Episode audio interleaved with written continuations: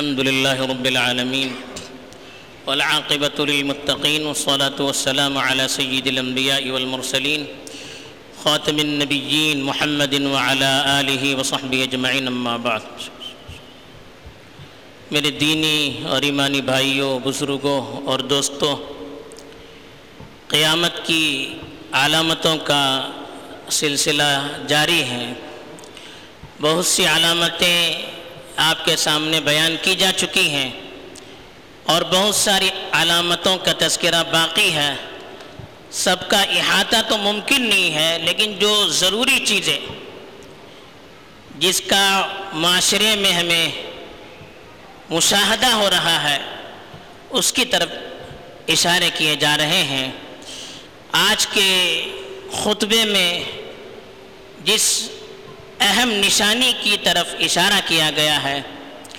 وہ ہے کاروبار اور تجارت کا حد سے زیادہ پھیلنا۔ یہاں تک کہ عورتوں کا بھی مردوں کے شانہ بشانہ کاروبار میں شریک ہونا۔ یہ بھی قیامت کی ایک نشانی ہے۔ اب لوگ سوال کر سکتے ہیں کہ تجارت یہ تو ضروری ہے۔ انسانی ضروریات کی پورا کرنے کے لیے حلال رزق کی تلاش میں تجارت کا کرنا ضروری ہے۔ اس سے کوئی انکار نہیں کر سکتا، بلکہ اگر ضرورت ہو، گھر میں کوئی کمانے والا نہ ہو، تو عورت بھی ضرورت کے موقع پر کاروبار کر سکتی ہے شریعت کے دائرے میں رہتے ہوئے۔ اپنی حیا کا، پردے کا اہتمام کرتے ہوئے وہ بھی ضرورت پر کر سکتی ہے۔ اس سے بھی شریعت روکتی نہیں ہے۔ لیکن احادیث کے الفاظ پر غور کرنے سے معلوم ہوتا ہے کہ قیامت کے قریب جو تجارت حد سے زیادہ عام ہوگی، اس کا جو تذکرہ کیا گیا ہے، اس کے پیچھے دوسری حکمتیں ہیں۔ حدیث کے الفاظ سے معلوم ہوتا ہے کہ تجارت کے عام ہونے کا مطلب حد سے زیادہ عام ہو جانا۔ آج ہم اپنی آنکھوں سے مشاہدہ کرتے ہیں۔ وہ علاقے جہاں پر ایک زمانے میں دس پندرہ دکانیں نظر آتی تھی، وہاں سو ڈیڑھ سو دکانیں ہو چکی ہیں۔ جہاں سو سو ڈیڑھ سو کی دکانیں تھی وہاں ہزاروں سی دکانیں تجاوز کر کر چکی ہیں۔ ہر روز نئی نئی دکانوں کا افتتاح ہو رہا ہے۔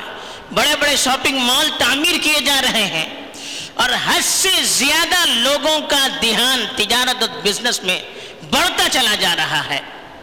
یہ قیامت کی نشانیوں میں نبی کریم صلی اللہ علیہ وسلم نے اس کو شمار کیا ہے۔ دوسری چیز بتائی، عورتوں کا کاروبار میں شرکت کرنا۔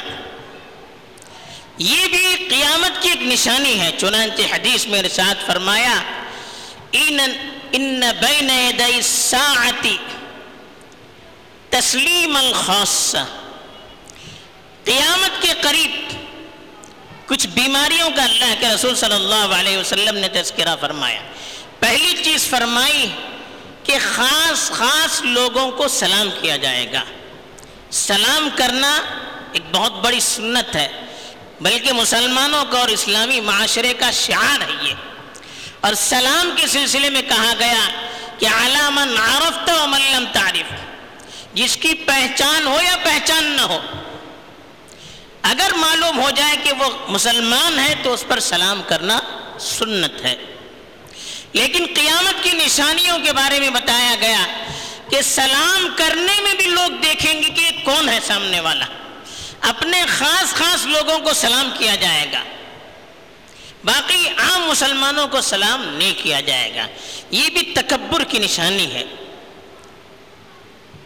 اور اختلاف اور انتشار کی بھی ایک نشانی ہے کہ لوگوں کے اندر عصبیت آ جائے گی کہ ہم، ہمارا ادارہ، ہمارا گروپ ہمارے لوگ، ہماری قوم، یہ جو چیزیں ہو جائے گی، اس کی وجہ سے امت بٹے گی اور لوگ اپنے اپنے خاص خاص لوگوں کو سلام کریں گے۔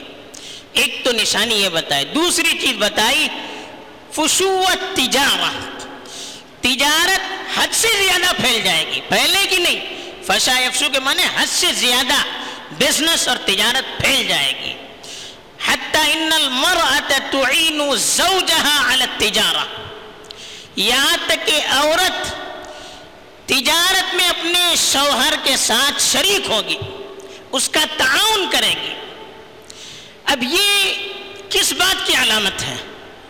علماء نے اس کی وجہ بھی لکھی ہے۔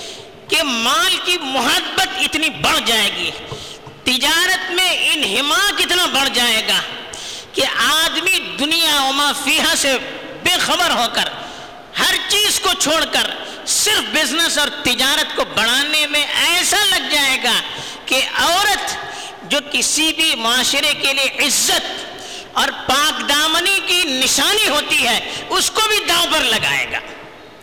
عورت بھی تجارت میں لگا دے گا تاکہ پیسہ آ جائے۔ مرد بھی بزنس میں لگا ہوا ہے، عورت بھی بزنس میں لگی ہوئی ہے۔ یہاں تک کہ عورت جب بزنس میں لگ جاتی ہے، اس کے نتائج کیا نکلتے ہیں؟ وہ آپ اپنی آنکھوں سے دیکھ رہے ہیں۔ عورت جب گھر سے نکلے گی، سب سے پہلے اس کی عزت اور پاک دامنی پر ڈاکہ پڑے گا۔ دوسرے، عورت جب گھر سے باہر آئے گی، تو گھر کی ذمہ داریوں کو چھوڑ دے گی۔ اللہ تعالیٰ نے باہر اور اندر کی ذمہ داریوں کو تقسیم کیا۔ مرد کو باہر کی ذمہ داری دی، عورت کو اندر کی ذمہ داری دی۔ جب عورت باہر نکلے گی تو گھر کی ذمہ داریاں کون سنبھالے گا؟ جب کوئی سنبھالنے والا نہیں ہوگا، پھر آپسی انتشار شروع ہو جائے گا۔ عورت گھر سے باہر آ جائے گی، بچوں کی تربیت کون کرے گا؟ بچوں کو کون سنبھالے گا؟ جب بچوں کا کوئی پرسان حال نہیں ہوگا، کوئی تربیت کرنے والا نہیں ہوگا، تو بچے وہ تو لاپرواہ ہو جائیں گے۔ ان کی جب تربیت نہیں ہوگی، تو وہ اوباش قسم کے ہو جائیں گے۔ پھر وہ شیطان کے شکنجے میں پھنس جائیں گے۔ پھر ان سے وہ وہ حرکتیں ہوں گی کہ جس کا تصور کرتے ہوئے انسان کانپ اڑتا ہے۔ یہ ہوگا۔ ایسے ہی جب عورت کاروبار میں شریک ہوگی، کمانے لگے گی تو پھر اپنے مرد سے بے نیاز ہو جائے گی۔ عورت کے ہاتھ میں پیسہ آ جائے گا تو پھر وہ مرد کے سامنے کیسے جھکے گی؟ جب دونوں سینہ تانے ہوئے رہیں گے، پھر آپس میں ٹھن جائے گی۔ آپس میں اختلافات، آپس میں لڑائی جھگڑے، گھر جو سکون اور اطمینان کی جگہ تھی وہ لڑائی کا میدان بن جائے گا۔ عورت کے بارے میں کہا کہ تسکن عورت آپ کے لیے سکون کا ذریعہ ہوتی ہے، لیکن جب عورت بھی بے نیاز ہو جائے گی، تو پھر وہ شوہر کی کوئی پرواہ نہیں کرے گی۔ عورت سے سکون ملنے کے بجائے ٹینشن ملنے لگے گا۔ انتشار کی وجہ سے دونوں طرف سے تناؤ ہوگا۔ آدمی گھر میں جانے کے لیے پریشان ہوگا کہ میں ابھی گھر جاؤں گا۔ آدمی تھک کر دن بھر کما کر گھر جاتا ہے، تو یہ امید کر کے جاتا ہے کہ بیوی بچوں سے سکون ملے گا۔ ساری تھکاوٹ دور ہو جائے گی، لیکن جب یہ حالات ہوں گے، عورت بھی تھکار کر آئے گی، مرد بھی تھکار کر آئے گا، بچے تربیت کے بغیر رہیں گے، تو پھر مرد جب گھر آئے گا، بجائے سکون ملنے کے، دن بھر جو تھکاڑ ہوگی، وہ تو بدنی تھکاوٹ تھی، اس سے دس گنا زیادہ دماغی طور پر ٹارچر ہوگا پریشان، بے اطمینانی ہوگی۔ پھر اس کی وجہ سے بیماریاں ہوں گی اور معاشرے کے اندر وہ خرابیاں ہوں گی کہ ہم اس کا تصور نہیں کر سکتے۔ اس لیے کہ مرد کو جو عورتوں پر ذمہ دار بنایا گیا، اس کی جو حکمت قرآن نے بیان کی، الرجال قوامون علی النساء، کہ مرد کو عورت پر ذمہ دار بنایا گیا۔ بما فضل اللہ بعضهم علی بعض۔ کیوں؟ کہ اللہ نے ایک کو دوسرے پر فضیلت دی ہے، جسمانی اعتبار سے۔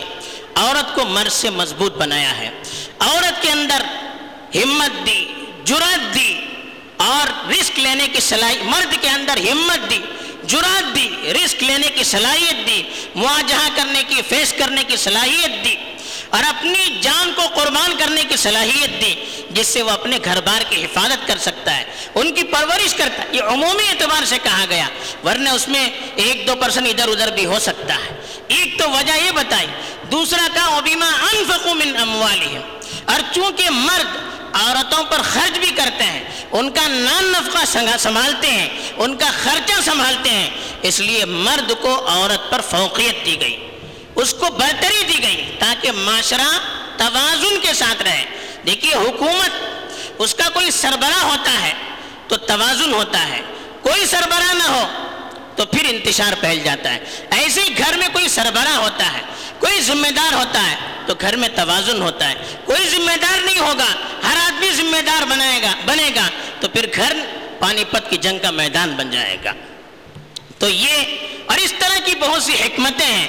جس کی وجہ سے کہا گیا کہ مرد عورت پر ذمہ دار بنایا گیا ہے، اس لیے کہ مرد عورتوں پر خرچ کرتا ہے۔ اب عورتوں کے ہاتھ میں خود پیسہ آ جائے گا، وہ خود کمانے لگے گی، پھر مرد کو لات مارے گی۔ ہم اپنی آنکھوں سے دیکھتے ہیں، کمانا تو دور کی بات۔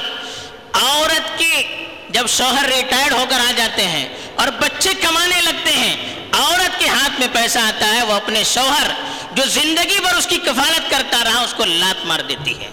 اس کو گھر کا نوکر بنا دیتی ہے، اس سے لاپرواہ ہو جاتی ہے۔ روتے ہیں بیچارے وہ لوگ جو ریٹائرڈ ہو کر آتے ہیں، گھر پر رہتے ہیں۔ اب ان کے ہاتھ میں کوئی ذمہ داری نہیں ہوتی ہے، پیسہ نہیں ہوتا ہے۔ اب بچے خرچہ سنبھالتے ہیں تو عورت حاکم بن جاتی ہے، کیونکہ پیسہ اس کے ہاتھ میں آ گیا۔ سارے احسانات بھول جاتی ہے۔ یہ مزاج ہے۔ اسی لیے معاشرے کو توازن سے رکھنے کے لیے یہ ذمہ داریوں کو تقسیم کیا گیا۔ تو اس طرح کے حالات ہوں گے۔ جب عورت بھی مرد کے ساتھ تجارت میں، کاروبار میں شریک ہو جائے گی اور پھر عزت کا تو تماشا ہوگا، وہ ہم اپنی آنکھوں سے دیکھتے ہیں۔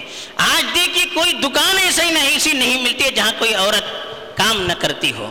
نتیجہ اس کا کیا ہو رہا ہے؟ گھر کے اندر بھی پریشانیاں، گھر کے باہر بھی پریشانیاں۔ کتنی عزتیں روزانہ لوٹی جاتی وجہ اس کی کیا ہے؟ جو چیز قیمتی ہو اور اندر رکھنے کی ہو، وہ باہر چھوڑ دی جائے گی۔ تو چور، لٹیرے اچک کے اس کو لوٹ لیں گے، اچک لیں گے۔ یہی ہو رہا ہے۔ عورت جس کو گھر میں رکھنا چاہیے تھا، جس کی حفاظت کرنی چاہیے تھی، ہم نے اس کو سرے حام کر دیا۔ تو اب بدنگاہ لوگ، غلط قسم کے لوگ اب اس کی عزت پر ڈاکہ ضرور ڈالیں گے۔ یہ تو ایک نقصان ہوا۔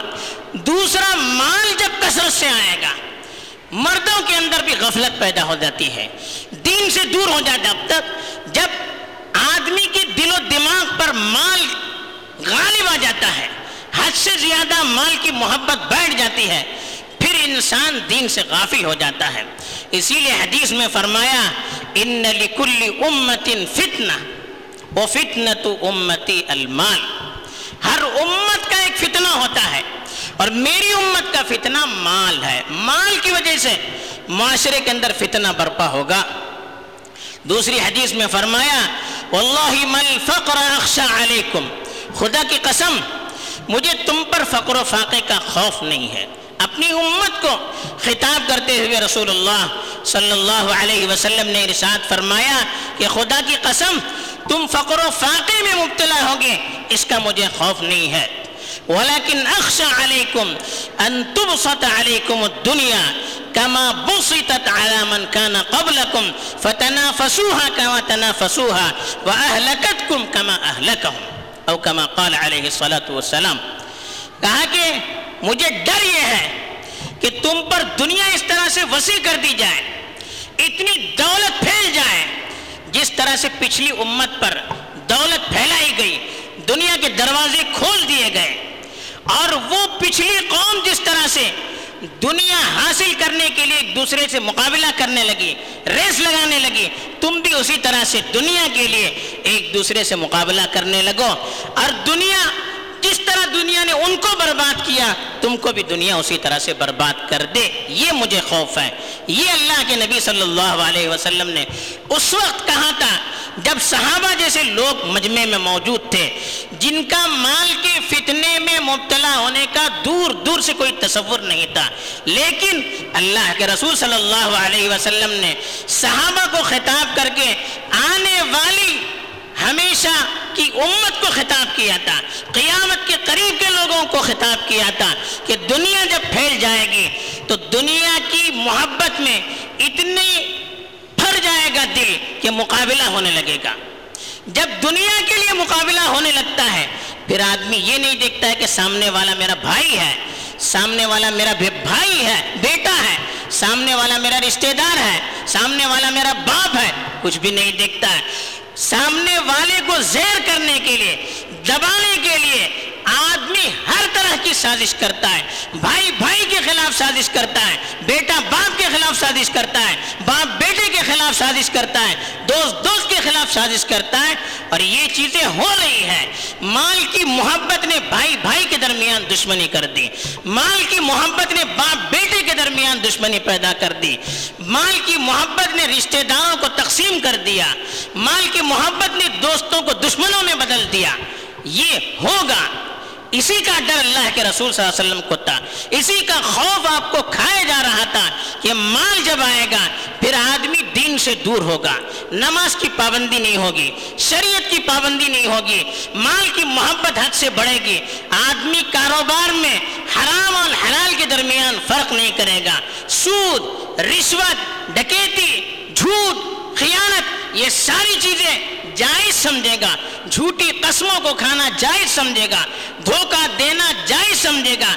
ہر طرح کے ہتھ کنڈے پیسوں کے لیے انسان استعمال کرے گا۔ جب مال کی محبت، کاروبار کی محبت حد سے زیادہ بڑھ جاتی ہے۔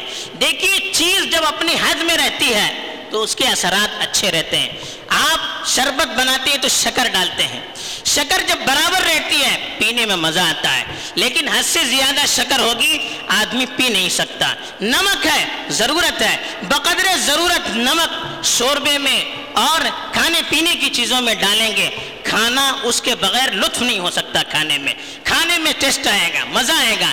لیکن نمک حد سے زیادہ ڈال دیا جائے، آدمی تھوک دے گا۔ ہر چیز کا اصل وہی ہے۔ کاروبار میں آدمی کو منہمک رہنا چاہیے، ایک ضرورت ہے۔ لیکن حد سے زیادہ آدمی رہے گا، پھر اس کے غلط اثرات مرتب ہوں گے۔ آدمی دوسرے حقوق، دوسروں کے حقوق کو نہیں پہچانے گا۔ یہاں تک کہ آدمی کاروبار میں اتنا منہمک ہو جاتا ہے، اپنی بچوں کی تربیت کا خیال نہیں رکھتا۔ یہاں تک کہ وہ ماں باپ جو زندگی بھر اس کی راحت کی فکر کرتے رہے، یہ جب کاروبار میں حد سے زیادہ پڑ جاتا ہے، تو اپنے ماں باپ سے بات کرنے کے لیے اس کو وقت نہیں ملتا۔ ہاسپٹل میں پڑے رہتے ہیں، علاج ہو رہا ہے، آ کر دیکھنے کی فکر نہیں ہوتی، خدمت کرنا تو دور کی بات۔